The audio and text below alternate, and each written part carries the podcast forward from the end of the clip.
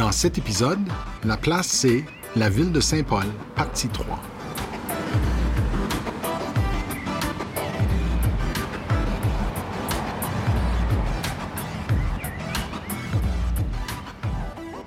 La place est membre du Alberta Podcast Network. Nous sommes dans l'auto. Euh, je ne sais pas si vous entendez, mais on est, euh, il y a un peu de pluie. Euh, aussi, l'emplacement, il n'y a pas d'abri, pas moyen vraiment de s'approcher. Cela dit, on est très près de, de, notre prochain panneau qui est devant le Tribal Chiefs Association, qui regroupe les chefs des tribus dans la région de Saint-Paul. Et il y a une plaque dédiée aux enfants qui ont assisté au, au pensionnat autochtone à travers le Canada. Et l'objet d'art comme tel, c'est un, je ne sais pas si un, on appelle ça une sculpture, mais c'est comme un panneau à, trois dimensions. Mm-hmm. Et euh, à la surface, on... Un relief. Un relief, ah, merci, c'est une bonne expression. Donc, on, juste pour rapidement dire, ce qui est représenté, c'est une famille autochtone où les enfants sont souriants avec leur famille. Ensuite, un deuxième euh, euh, chapitre dans lequel on voit les enfants devant l'édifice du pensionnat avec les cheveux coupés, habillés un peu de façon austère. Et puis, le tout est un peu inspiré par les excuses présentées par le premier ministre du Canada à l'époque, Stephen Harper, euh, pour le rôle du gouvernement du Canada dans les pensionnats. Donc, c'est un peu ce qui inspire cet objet d'art-là. Moi, je voulais juste saisir l'occasion parce que euh, plus tôt dans notre séjour à Saint-Paul, euh, sûrement dans un épisode précédent, j'avais évoqué que l'histoire se vit encore aujourd'hui à Saint-Paul de façon unique. Et puis c'est en lien avec la façon qu'on se souvient des origines de Saint-Paul. Mais c'est aussi, je pense, c'est important de comprendre un peu l'enchaînement dans le vrai temps, euh, dans l'actualité. Mm. Euh, et c'est pour amener un peu la, la, question plus large de réconciliation dans un contexte très local et d'actualité à Saint-Paul aujourd'hui. Donc, en 2003, il y a un rapport qui a été fait par le Friendship Center, euh, le Native Friendship Center de Saint-Paul, qui est un genre de centre communautaire et un réseau à travers le Canada de ces centres-là. Et ils étudiaient la question de l'itinérance ici. Mm. Et puis, euh, leur, une de leurs conclusions, c'est que c'est vraiment fondé dans la discrimination raciale. Donc, c'était un des grands constats. C'est peut-être pas surprenant, mais quand même, pour une communauté locale de faire ce constat-là, ça avait eu un certain impact. Deux ans plus tard, un conseiller municipal, il indique dans, les médias que lui croyait que la, source du crime à Saint-Paul était les mêmes itinérants autochtones euh, qui vivent dans la pauvreté. Donc, en quelque part, on blâme un fléau social sur les jeunes autochtones. Et on a très mal pris ça. Mm. Euh, le chef de Saddle Lake, Lac-la-Selle, Ed Macosis, a mobilisé euh, les communautés autochtones de la région de Saint-Paul qui se sentaient vraiment comme si, tu sais, c'est quand même, ils soutiennent l'économie locale, puis on les a insultés. Donc, ils ont appelé pour un boycott des commerces. Euh, ce qui a retenu l'attention du leadership civique et, les personnes d'affaires pour dire qu'il faut réagir, il faut faire quelque chose. Mais, comme on sait, dans ces démarches-là, ça prend du temps. Entre-temps, on a choisi de marquer 2009 comme le centenaire de Saint-Paul. Et euh, vous vous rappelez que 1909, c'était la date où essentiellement on ouvre la colonisation de Saint-Paul euh, aux Canadiens français, mais ainsi que les autres colons immigrants d'ailleurs. Donc, c'était, c'est comme une insulte totale, comme si personne était à Saint-Paul avant 1909. Donc, ceci a enflammé les tensions. Euh, et puis, on reconnaît qu'il y a quelque chose à reconnaître, ben disons. Mm-hmm. Parce que, comme on, le sait, Saint-Paul-des-Métis, en fait, a été fondé en 1896. Et même si l'incorporation ou la création du hameau et du village viennent plus tard, c'est de nier en quelque sorte qu'il y avait une histoire avant l'arrivée des Blancs. C'est un peu réécrire ce bout d'histoire-là. C'est ça, ou de complètement effacer, d'éradier.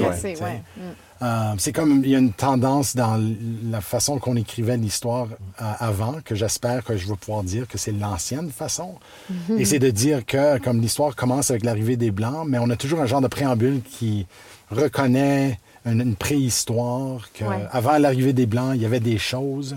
Mais une fois que les Blancs sont arrivés, là, l'histoire débute. Donc, c'est une genre de vieille tendance. Puis, En tout cas, donc après ça, puis j'ai pas la date exacte de fondation, mais on a créé un comité pour la réconciliation des cultures à Saint-Paul pour initier un dialogue. Le comité a mené très récemment des dialogues sur la question spécifique de l'histoire. Mm. Euh, et puis, leur but était d'adresser les tensions raciales entre les personnes autochtones et non autochtones de Saint-Paul. Euh, ils ont reçu une subvention gouvernementale pour restaurer l'histoire supprimée de la réserve de Saint-Paul-des-Métis. Donc, ils ont tenu des tables rondes. Euh, et c'était très axé vers un peu les cérémonies, puis la reconnaissance et le respect des aînés euh, mm. métis et autochtones. Et on a vraiment ressorti beaucoup d'éléments et beaucoup d'informations.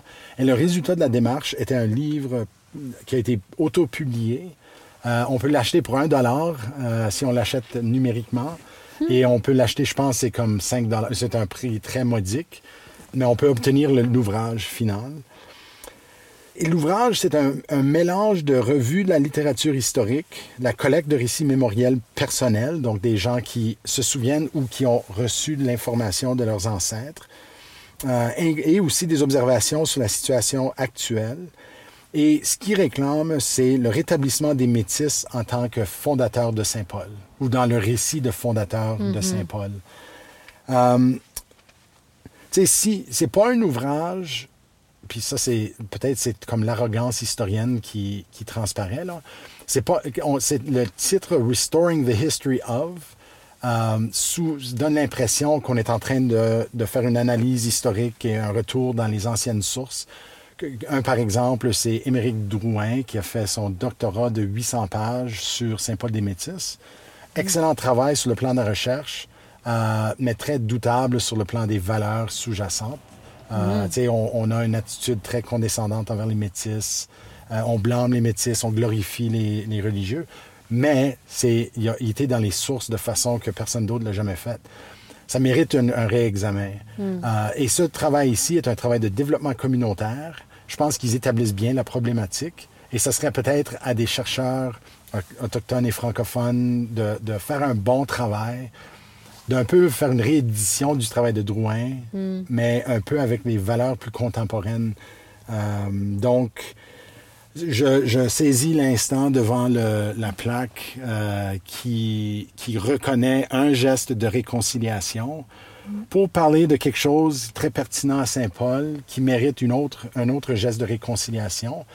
Je m'en voudrais de ne pas souligner que justement, Mme Béliveau, euh, Lise Béliveau, qui est la présidente de la Société historique francophone de Saint-Paul, elle a une grande conscience de vouloir participer dans cette démarche-là, de jouer un rôle pour le musée de Saint-Paul, pour présenter l'histoire différemment. Euh, donc, on est un peu au tout début.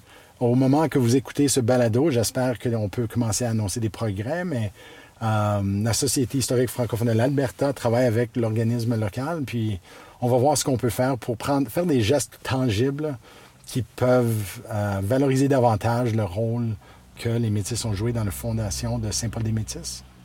Mm-hmm. Bien, sur ce, on va reprendre. Bien, on, partira peut-être pas à pied cette fois-là. On va, on va rester dans la voiture. On va se rendre jusqu'au parc Lagacé. On est bien quand même. Dans on est quand même bien dans la voiture. Euh, oui, on sent que euh, la, pluie, ça refroidit toujours le climat. Hein. Donc, on va se rendre au parc Lagacé. Oui, j'aimerais savoir ouais, On a encore des choses à vous raconter, un peu peut-être sur l'histoire un peu plus contemporaine mhm. euh, de, Saint-Paul. On sait qu'il y a toutes sortes de choses qui se passent, des organismes, des gens très, très impliqués. Donc, on va vous parler un peu de ça. En route!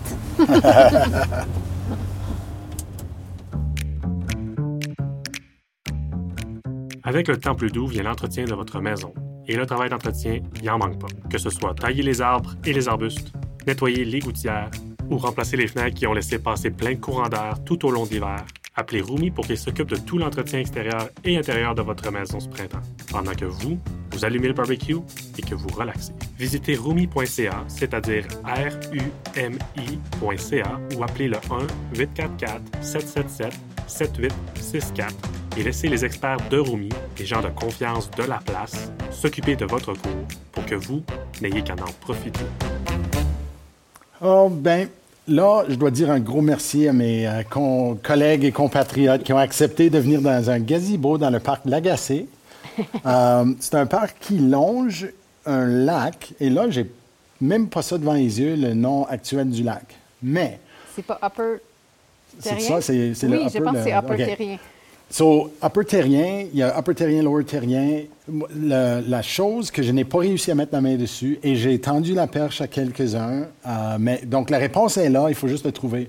Vous vous rappelez quand on parlait de Garneau dans l'épisode 1, quand il est venu ici, lui avait développé une super belle relation avec euh, Papas Cheo, qui était le chef d'une euh, tribu, une réserve perdue à Edmonton. Et puis, lui et ses deux femmes, euh, ben, excuse, je, Papa s'est occupé des enfants à Garneau lorsqu'il a été emprisonné pour six mois. Et en retour à ça, ils ont toujours eu une amitié vraiment intime, les deux. Et à la fin de ses jours, euh, Garneau a offert de donner un coin autour d'un lac à Papa Cheo et ses femmes. Donc, ils ont construit une cabine, puis c'est là où il est mort. Puis, je ne sais pas si c'est ce lac ici qui longe l'Agacé, parce qu'il y en a un autre qui est vraiment au nord de Saint-Paul. Qui, ben, si on allait directement au nord d'ici, si je, me, si je me souviens bien de ma géographie, il y a un lac là également. Donc, je ne sais pas lequel est considéré le lac où Papastio a été installé. Donc, on est ici, et puis euh, notre euh, dernier segment, je trouvais important de un peu venir jusqu'au présent, jusqu'à un certain point. Jusqu'à date, on donne l'impression que, que Saint-Paul, c'est comme un ghost town euh, presque. Là, on, on raconte toutes les histoires lointaines Du euh, passé. du passé. C'est sûr qu'on a mentionné la fonderie qui existe encore aujourd'hui et bien des choses, mais là, je voulais juste nous amener un peu de l'époque Saint-Paul-des-Métis jusqu'aujourd'hui. Donc, c'est sûr que Saint-Paul est né dans l'agriculture. Euh, c'est l'occupation agraire, c'est ça qui fait animer l'économie de la place. Et avec la colonisation, évidemment, on avait besoin d'hôtels, de parcs, euh, de, bureaux de poste, de télégraphes, magasins généraux. Il y a des gens qui se sont démarqués, par exemple, dans le domaine des soins médicaux. Il y avait le docteur Jean-Baptiste Charlebois, qui était un peu un de ces médecins du vieux temps, là, qui allait de porte en porte, puis s'occupait de, ses patients de cette façon-là. Puis il y avait tellement une tâche lourde, rendue déjà en 1910, qu'il a recruté le docteur Gagnon à se joindre à sa pratique. D'ailleurs, et, et on n'a pas pu en parler énormément jusqu'à date, mais c'est un petit phénomène, puis je vais juste le, le- le dessiner en généralité. Mais on est vraiment dans un genre de... Est-ce que c'est un diaspora, mais c'est comme un, un- un nuage de, de villages francophones dans la région. Euh, je les nommerai pas toutes, puis il y a des gens qui vont être déçus peut-être, mais on a comme Sainte-Lina, Saint-Vincent, Saint-Édouard, Malègue. Euh, chacun de ces villages-là, quand tu parles à des gens de la place, puis tu dis « tu viens d'où ?» c'est pas, on- tu viens pas de Saint-Paul si tu viens de Saint-Vincent. Tu vas dire je suis de Vin- Saint-Vincent. C'est des tout petits villages, mais il y a une distinction lorsqu'on vient de ces paroisses-là comparé à Saint-Paul. C'est sûr qu'ils sont tous conviviales et, et- et tout, mais c'est juste qu'il y a une identité particulière à chacune de ces places-là, mais ils font quand même partie de l'histoire plus générale.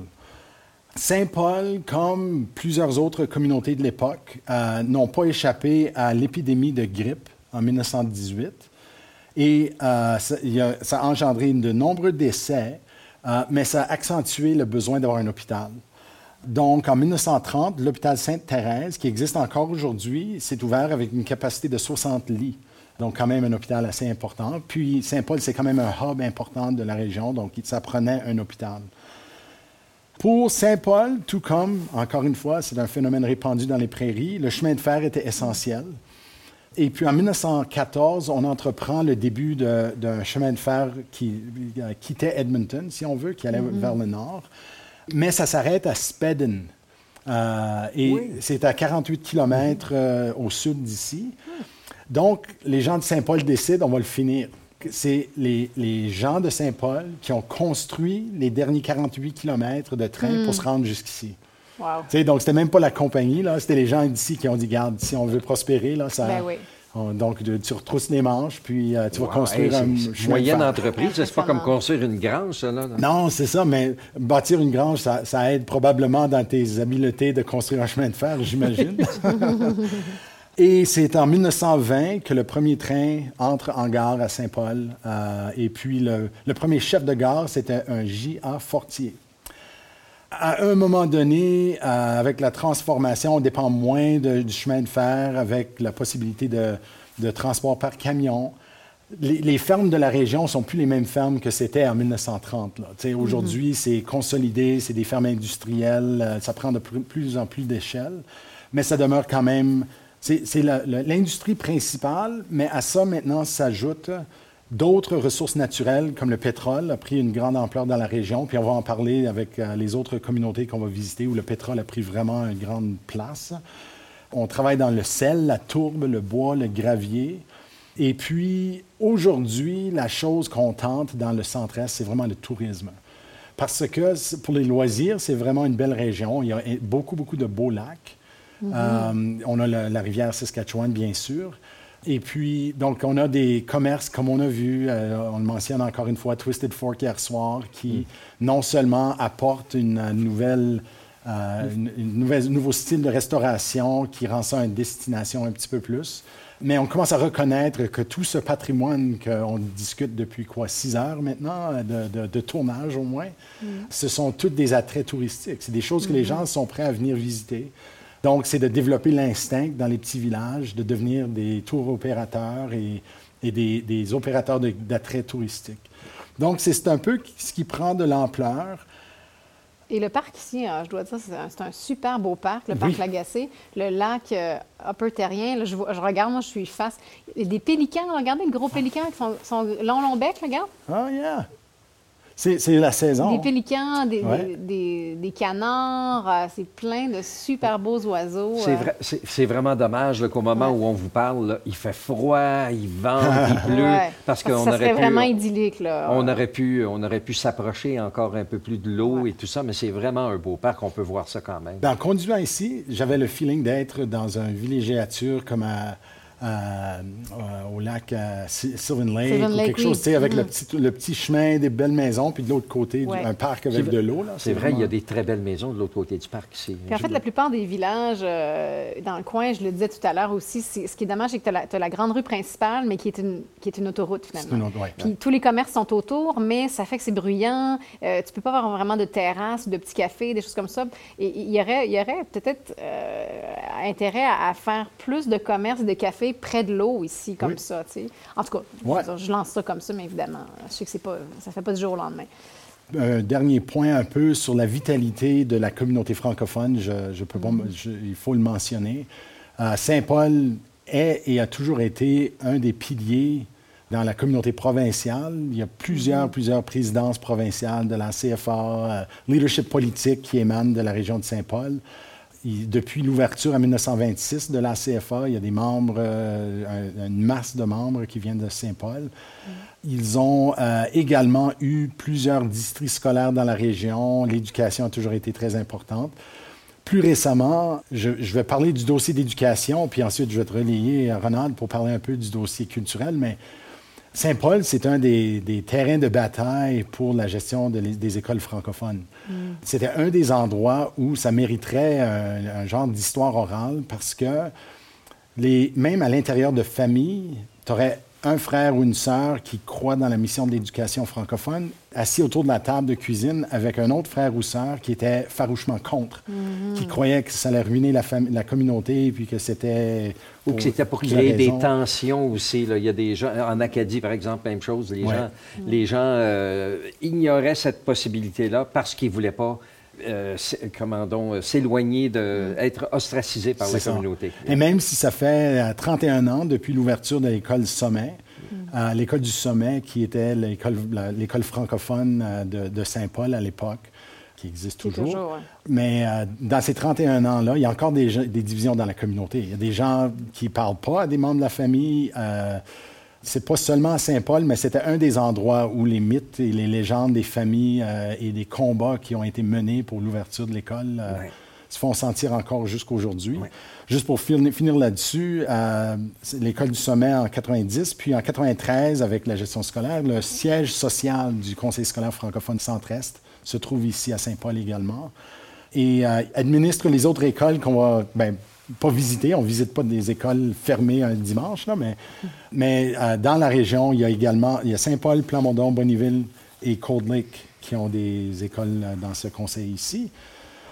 Un autre dossier que, pour lequel moi j'ai toujours admiré le travail de Saint-Paul, c'était euh, une société de danse folklorique Mm-hmm. et le mouvement de la danse folklorique en Alberta a surgi autour de 1976 à 78, où il y avait des gens, des visionnaires, comme Lise Holton, comme à l'époque Réal Girard en était un autre qui était très influent, sont allés apprendre et, et, se sont laissés inspirer par la danse ailleurs. Et puis, ça fait en sorte que la Société des Blédards n'était pas seulement une troupe de danse, mais ils sont devenus vraiment un noyau de revitalisation folklorique. Mm-hmm. Euh, que ce soit le tissage de ceintures fléchées, que ce soit la, captation d'audio de chansons folkloriques écrites ici, mm-hmm. euh, qui sont toutes dans les archives. Euh, ils, ont vraiment, ils se sont pris non seulement de, de faire de la danse, mais aussi de juste faire revivre les traditions folkloriques franco-albertaines. Donc, j'ai toujours admiré ce travail-là du projet Héritage de, la Société Blédard. Oh, justement, tu as, touché, euh, touché à un nom qui, euh, qui, nous est, qui nous est cher, encore une fois, l'histoire contemporaine, mais une histoire euh, importante aussi à, Saint-Paul, c'est celle de, de, Lise Holton, qui, de, son nom, de son nom de naissance, Lise Lefebvre, quelqu'un qui, qui est né au Québec, mais qui est arrivé ici tellement tellement jeune qu'elle est arrivée ici à 18 ans, au fait. C'était une, grande aventurière. C'était quelqu'un, puis même ceux d'entre nous qui l'avons connu personnellement, euh, c'était quelqu'un de très ben, nerveux, mais pas dans le sens de. plus dans le sens de, palpitante. Énergie électrique. Énergie électrique. C'est ça, tu sais. Donc, euh, Lise, elle, est née à Port-Alfred au Québec, mais elle est arrivée ici à l'âge de 18 ans. Euh, en, en, 1962 pour enseigner l'éducation physique. C'était à Edmonton dans un premier temps, à l'Académie l'Assomption. Donc, elle a fait ça pendant, pendant une dizaine d'années. Puis, évidemment, ces, étudiantes là, euh, font un peu comme nous. Là, ils parlent de quelqu'un d'extrêmement enthousiaste et tout ça. Euh, elle se marie en 69 à, Richard Holton, dont le nom qu'on euh, connaît. Et ils ont eu deux enfants, Sarah et Jonathan. ils sont déménagés à Saint-Paul en 1973. Puis à ce moment-là, bien son, mari, son mari était un avocat, puis il travaillait pour une firme locale ici, la firme de, Foisy. Et c'est là qu'on arrive à la danse. Elle est une des fondatrices d'ailleurs, euh, Lise, euh, de, la, de la troupe de danse folklorique Les Blédards. Puis elle a été aussi la coordinatrice, la directrice artistique. Euh, pendant plusieurs années. Moi, je ne l'ai pas connue comme danseuse, mais je connaissais ses, antécédents. Le fait qu'elle ait été professeure de gymnastique ou d'éducation physique, ça vient un peu euh, donner, de la, mm-hmm. donner de la crédibilité à ça. Euh, elle a aussi été une des fondatrices de la Société historique Heritage franco-albertain mm-hmm. et de la Société des parents pour l'éducation francophone, du St. Paul Folk Arts Council. Mm. Donc, euh, elle faisait, euh, elle allait d'un côté et de l'autre des deux solitudes. Mm-hmm. Aussi, elle a été au Saint Paul, euh, Saint Paul District Park Development, la Société de préservation du patrimoine héritage franco-albertain, qui est peut-être une tradition est-ce, que, de, de la même chose. Oui, c'est ça. Et elle a aussi siégé sur le bureau d'administration de l'Alberta Foundation for the Performing Arts. c'est quelqu'un qui croyait beaucoup à la préservation, la promotion de la culture canadienne-française. Puis, en rétrospect, quand je lis ça, ça, me ramène des souvenirs de Lise, que quand tu lui parlais, elle avait une façon aussi de valoriser le monde. Quand elle te voyait, là, je veux dire, euh, si tu avais fait quelque chose, elle, t'emmielait, là, je veux dire, ah, c'est tellement extraordinaire ce qu'elle a fait. Elle, elle disait que tout le monde avait cette capacité-là d'être extraordinaire.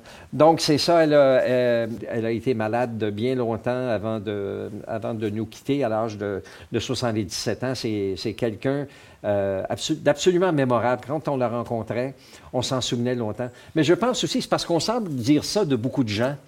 Mais euh, ben, premièrement, c'est qu'on les choisit bien, les, gens dont on parle. Mais aussi, c'est que c'est ça, cet aspect pionnier-là, cette qualité pionnière-là, je pense qu'une fois que tu l'as quand tu es jeune, tu la gardes un peu toute ta vie. Et en terminant, pour euh, passer aux nouvelles du sport, euh, on, s'en voudrait peut-être de, ne pas mentionner quelqu'un qui, euh, qui nous rejoint d'une autre façon, un, pionnier de la radio. qui s'appelle Charles-Émile Joly, ou, en, ces mots à lui, qui, dit, qui vous dirait Appelle-moi Chuck. Donc, c'est un bonhomme avec une voix absolument extraordinaire. Et quand il avait 19 ans, en 1949, c'est lui qui a lancé les premières lettres d'appel quand il y a eu euh, à, Edmonton le lancement, l'inauguration de CHFA. Donc, pour ceux qui connaissent ça ou qui ont entendu ça, qui ont entendu ça aux nouvelles ou lors des anniversaires, la personne qui dit C, H, ça c'est Charles-Émile euh, Charles Joly. Donc, euh, il y a ça. Charles-Émile, il n'est pas resté à la radio longtemps. Il a fait ça. Il a fait ça un peu à la fin de sa vie étudiante, avant de faire d'autres choses. Après ça, il a été représentant de, compagnie. Il n'est pas resté vraiment, euh, vraiment présent dans la communauté, mais on l'a un peu récupéré en 1989 lors du 40e euh, anniversaire de la station. Puis ensuite, au 50e anniversaire de la station, on l'a réinvité. et à toutes les fois, il a refait.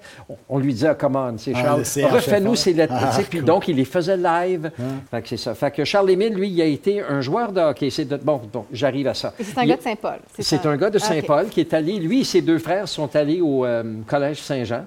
Et ils étaient des, euh, des francs marqueurs pour, euh, pour l'équipe. Hmm. On dit même qu'il y a un frère dont je ne me souviens pas du nom, je crois que c'est Maurice, euh, il, est, il, a été prêtre. Ensuite, c'est lui qui aurait dû être le, joueur de hockey à aller à la Ligue nationale, mais sa communauté ne lui a pas permis d'aller essayer pour, euh, pour un club.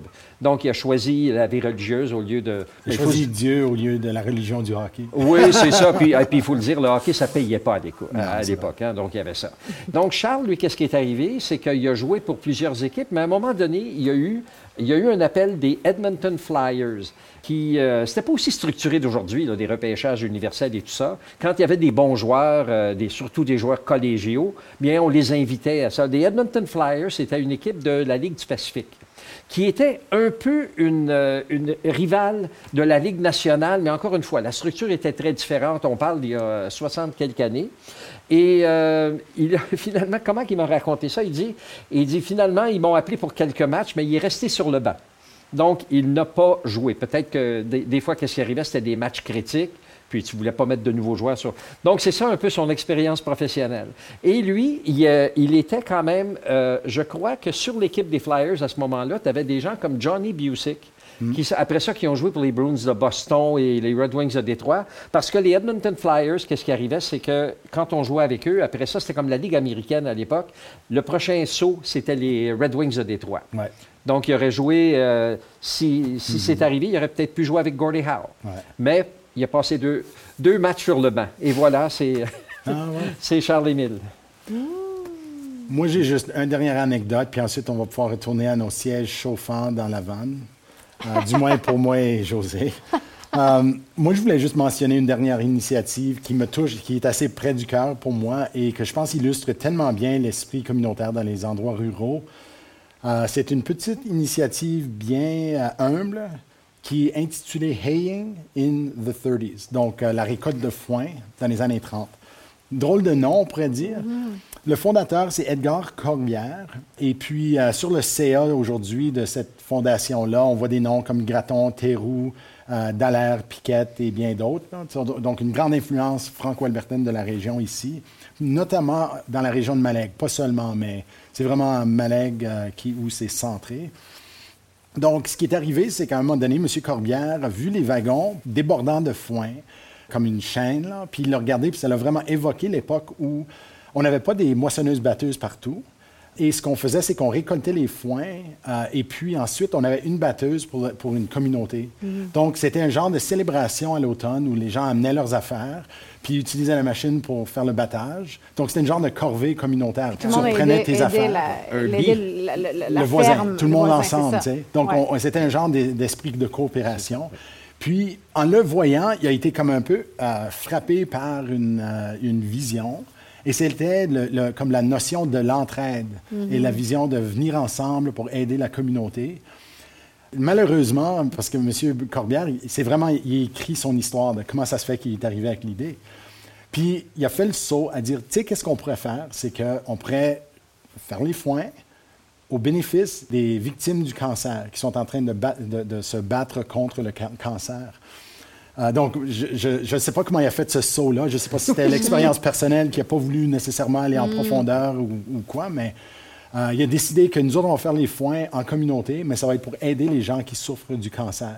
Parce que quand tu vis en milieu rural, je l'ai vécu dans à quelques reprises dans ma, dans ma famille immédiate, c'est qu'aller en ville, comme en ville, tu vas pour des traitements, ben, tu prends l'autobus si tu veux, mais aller prendre des traitements puis retourner. Mais quand tu vis à deux heures et demie, puis tu as la nausée après tes traitements, tu prends tu peux pas prendre l'auto pour deux heures et demie. Donc, il faut que tu demeures là. Quelqu'un doit aller avec, toi, avec toi. Puis, en tout cas, donc ça, engendre des coûts qui ne sont pas couverts par les, les, euh, fonds publics.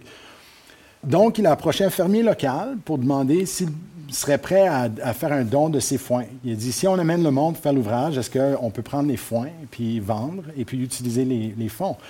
Donc, ils ont euh, réussi à prélever 3500 dollars cette année-là, la première année, et ça a pu aider 12 familles. Ensuite, ils sont allés au comté, puis ils ont dit, regarde, vous avez comme des, des, des genres de terres pas utilisées, est-ce qu'on peut utiliser ces terres-là? Puis c'est un peu la base de leur approche. Et ils sont encore aujourd'hui très actifs quand on regarde les images sur les médias sociaux, ils ont un genre de costume. Euh, donc, ils portent des salopettes. Euh, il y a un gros mouchoir rouge là, qui ah sort de chaque poche, on dirait. Gros chapeau de paille. Uh-huh. Puis, ils organisent, c'est pas juste des foins, ils font comme des soupers euh, communautaires. Ils ont fait un pig roast cet automne.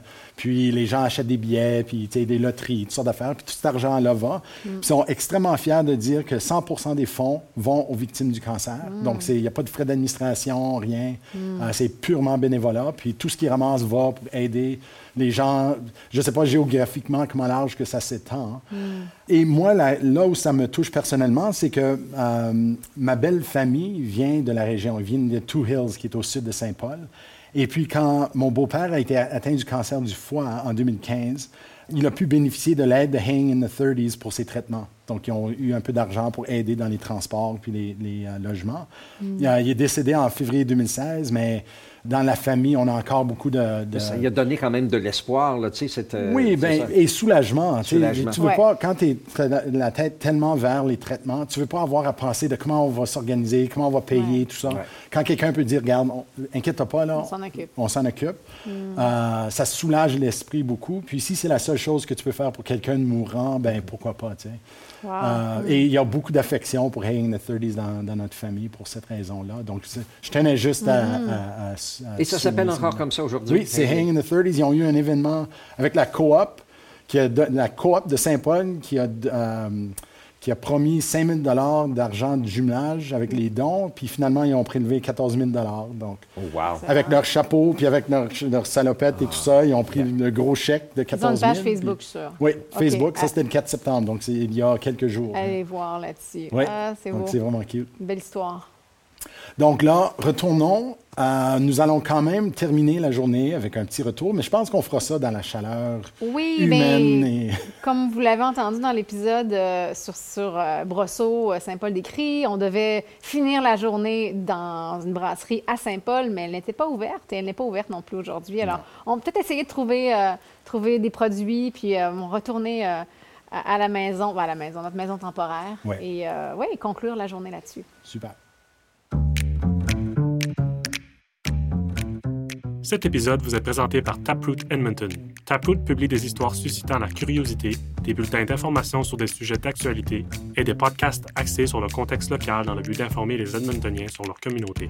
Taproot publie des bilans hebdomadaires sur une variété de sujets incluant les affaires, l'alimentation, la technologie, les arts, les nouvelles régionales et bien d'autres. Les curateurs de Taproot rassemblent les titres et les événements pour les livrer directement dans votre boîte de réception. Vous pouvez obtenir un exemplaire gratuitement, mais si vous en voulez plus, il faut devenir membre de Taproot pour seulement 10 par mois ou 100 par année.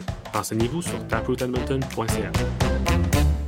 On est donc de retour euh, dans la cuisine de notre Airbnb. Bon, parce qu'on ne vous le cache pas, il faut bien qu'on dorme quelque part quand on part en, road trip comme ça à travers le, nord-est. Euh, parce que c'est sur une petite journée pluvieuse, puis on commençait à avoir froid.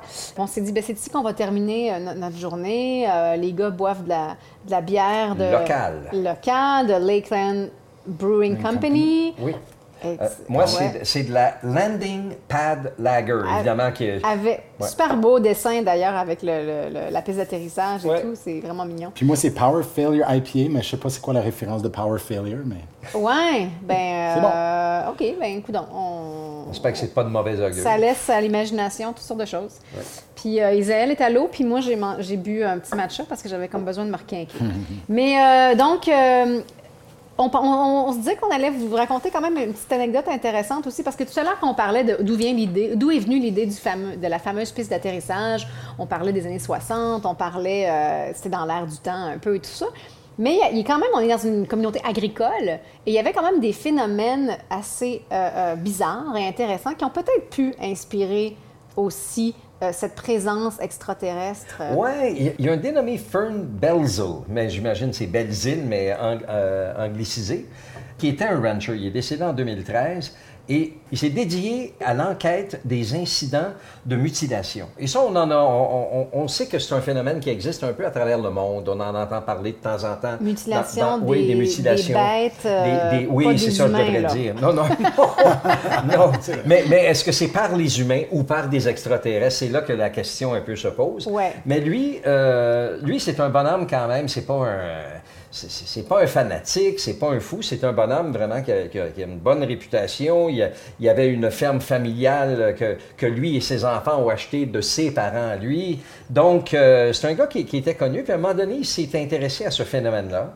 Puis, quand on pensait qu'il y avait eu un incident dans son ranch, sur son mm. ranch, sur sa terre, sa ferme, bien, on l'appelait, puis lui, il, se faisait un devoir de venir investiguer euh, ces choses-là. Donc, euh, qu'est-ce que c'est essentiellement? Puis moi, j'ai, moi, j'ai jamais oui, été. pas peur des mots, là, parce que moi, ça, c'est, qu'est-ce que c'est, là, des mutilations bizarres euh, sur les bêtes? Ben, c'est que. ben, euh, Autour d'une bière, c'est toujours agréable de parler de ce genre de choses. Oui. Ben, ben, qu'est-ce que c'est essentiellement? C'est qu'on retrouvait des animaux, la plupart du temps des taureaux, des bœufs, des vaches, qui, euh, auquel il manquait euh, des organes, que ce soit des organes de reproduction, des yeux, des lèvres, des paupières, ah, euh, et, ce qui laisse supposer que parce qu'ils n'ont jamais trouvé d'où ça venait. Puis il y a des fois que ça s'était fait de façon tellement chirurgicale que. que, Donc on supposait. Ça pouvait pas être quelqu'un qui avait, qui avait, fait un mauvais coup ou un genre d'acte de, vandalisme. De vandalisme ou de terrorisme, dans, dans, le fond, si on veut aussi. Dans un cas, par exemple, lui, il a, catalogué apparemment des, dizaines, peut-être des centaines de cas. J'en ai trouvé juste quelques-uns.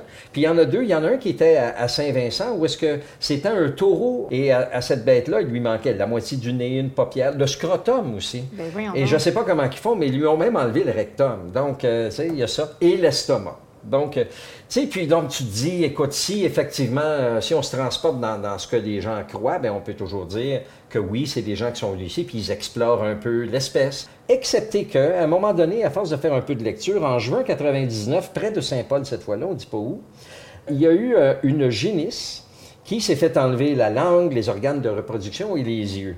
Et qu'est-ce qui est arrivé euh, en plus de ça, c'est que il y avait un troupeau de 1000 bêtes qui étaient séparés en deux groupes, un de 200 et un de, de 800. Et il y a eu un orage à un moment donné. Et après ça, pendant les quatre ou cinq jours qui ont suivi cet orage-là, les bêtes de chaque côté de la clôture n'osaient pas s'approcher de la clôture. Et euh, il, euh, il, gémissait de, de, façon que, que, personne n'avait jamais entendu auparavant. Et il y avait deux chiens, apparemment des chiens de garde, qui eux autres jappaient un enfant de l'âme, puis pas capable de les arrêter non plus pendant des jours, comme ça.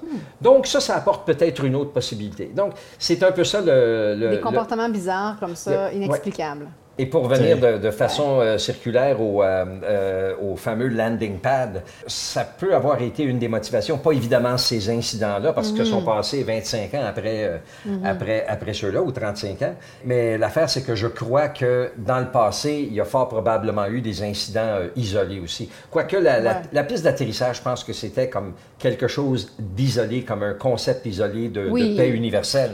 Mais, mais, ça peut aussi avoir joué là-dedans. Mais, mais, mais, toutes ces petites histoires-là qui sont, euh, comme c'est pas en lien direct avec la piste, mais ça montre que c'est un phénomène. Pas nécessairement un phénomène d'ovni, mais un phénomène de curiosité, de, de possible... De possibilité, hein? Et donc, je peux voir comment, quand tu es en train d'essayer de penser à on fait quoi comme possibilité d'attraction locale? Ouais. Tu dis, ben, le monde semble voir des ovnis, donc faisons une piste. tout à fait. Tu peux imaginer que l'inspiration doit venir du fait que... Il y avait toutes sortes de films aussi, ouais, toutes sortes de films d'extraterrestres et tout, puis c'était vraiment dans l'air du temps. Donc, euh, c'est ça notre... Saint-Paul, Saint-Paul, Saint-Paul, Saint-Paul des Métis qui, rend ça d'autant plus intéressant. Hein, un dernier petit tour de table de, notre, euh, nos impressions de la journée, euh, rapidement. Bien, moi, c'est pas une nouvelle impression, mais l'époque d'histoire qui m'intéresse le plus, et vous, les auditeurs qui sont habitués à notre série le savent déjà. Moi, j'aime beaucoup l'arrivée du français, le contact mm-hmm. Première Nation, l'émergence, l'ethnogénèse des métis. Mm. En Alberta, le phénomène, euh, le contact les, manifestations contemporaines de ce contact se vit à Saint-Paul. Comme on trouve comme à Lac-la-Biche, on va voir, comme ça existe ailleurs, mais à Saint-Paul, c'est vraiment ici où ça se passe. En Saskatchewan, on parle de Batoche. Euh, euh, au mm-hmm. Manitoba, il y a plusieurs endroits où ça se vit, mais ici, c'est vraiment Saint-Paul. Puis, donc, pour moi, c'est ça, c'est mon coup de cœur. Je, je, poursuis les études, euh, je poursuis l'accompagnement des gens qui veulent poursuivre la réconciliation, puis de voir comment rebâtir un récit historique qui, qui fait l'affaire de tout le monde en quelque part, où les métis se sentent mieux valorisés, que les Canadiens français se sentent pas aliénés. Moi, de façon ex un peu, bien, premièrement, il y, a les, euh, il y a les faits que Denis euh, nous a relatés qui ont moi, moi, je ne suis pas un grand chercheur, mais j'ai aimé entendre ce récit-là et le mettre en perspective. Et d'ailleurs, ce qui m'a marqué le plus depuis qu'on est parti même, Métis Crossing et tout ça. Mm-hmm. Il y a comme une appréciation, j'ai l'impression qu'il y a quelque chose qui manque à ma culture. Donc, euh, c'est pas quelque chose auquel je compte me dédier pour le reste de mes jours, mais l'affaire, c'est que c'est un point, c'est maintenant devenu un point d'intérêt pour moi. Ça donc, me euh, sensibilise. ouais, donc, euh, je, dois, je, dois, dire ça. Puis peut-être l'autre partie, évidemment, c'est le plaisir que j'ai eu à pouvoir parler d'amis qui ont fait partie de l'histoire de Saint-Paul. Et je veux dire, donc, je m'aperçois à quel point, parce que j'ai été obligé aussi de faire de la recherche, même si je les connaissais, que ce sont des gens extraordinaires. Mm-hmm. Donc, ça, ça m'a mm-hmm. fait bien plaisir tu m'as allumé juste avec l'idée que de pouvoir apprécier ces amis-là dans leur contexte. Mm On les voit dans notre contexte. Ils viennent en contact avec notre vie, mais ici, on est capable de leur voir. Herman, c'est un excellent exemple où on peut voir toutes les affaires qu'il a faites ici. C'était pas juste une mhm. statue qu'il a faite à l'Edge, puis on sait que c'est un artiste, mais là, on peut vraiment voir sa, contribution sa manifestation de son, son, œuvre ici à Saint-Paul, puis j'ai apprécié ça. Mais ma grande découverte artistique, ça a été Margot Lagacé. Isaël? Moi, j'allais dire, je pense, une chose que je retiens, c'est juste le, la vie artistique en général, comme le talent, l'art visuel, la musique, euh, juste le lien aussi avec la communauté, puis c'est juste impressionnant, puis c'est mm-hmm. super vivant.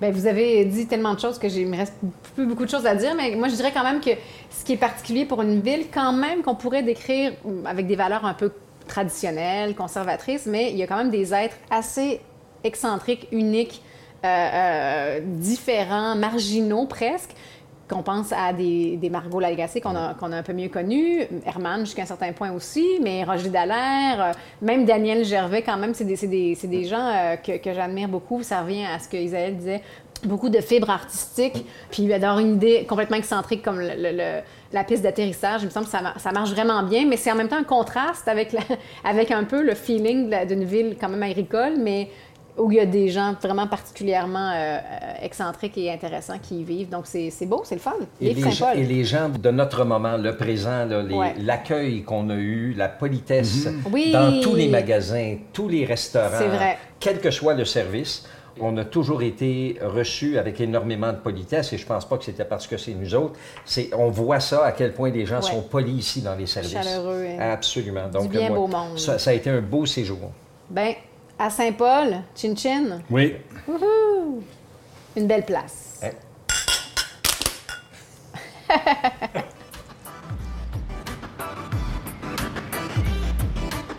Merci d'avoir exploré la ville de Saint-Paul avec nous. Dans les prochains épisodes de La Place, on poursuit notre visite de la région des Beaux-Lacs. Cap sur Bonneville. Ne manquez pas ça dans La Place.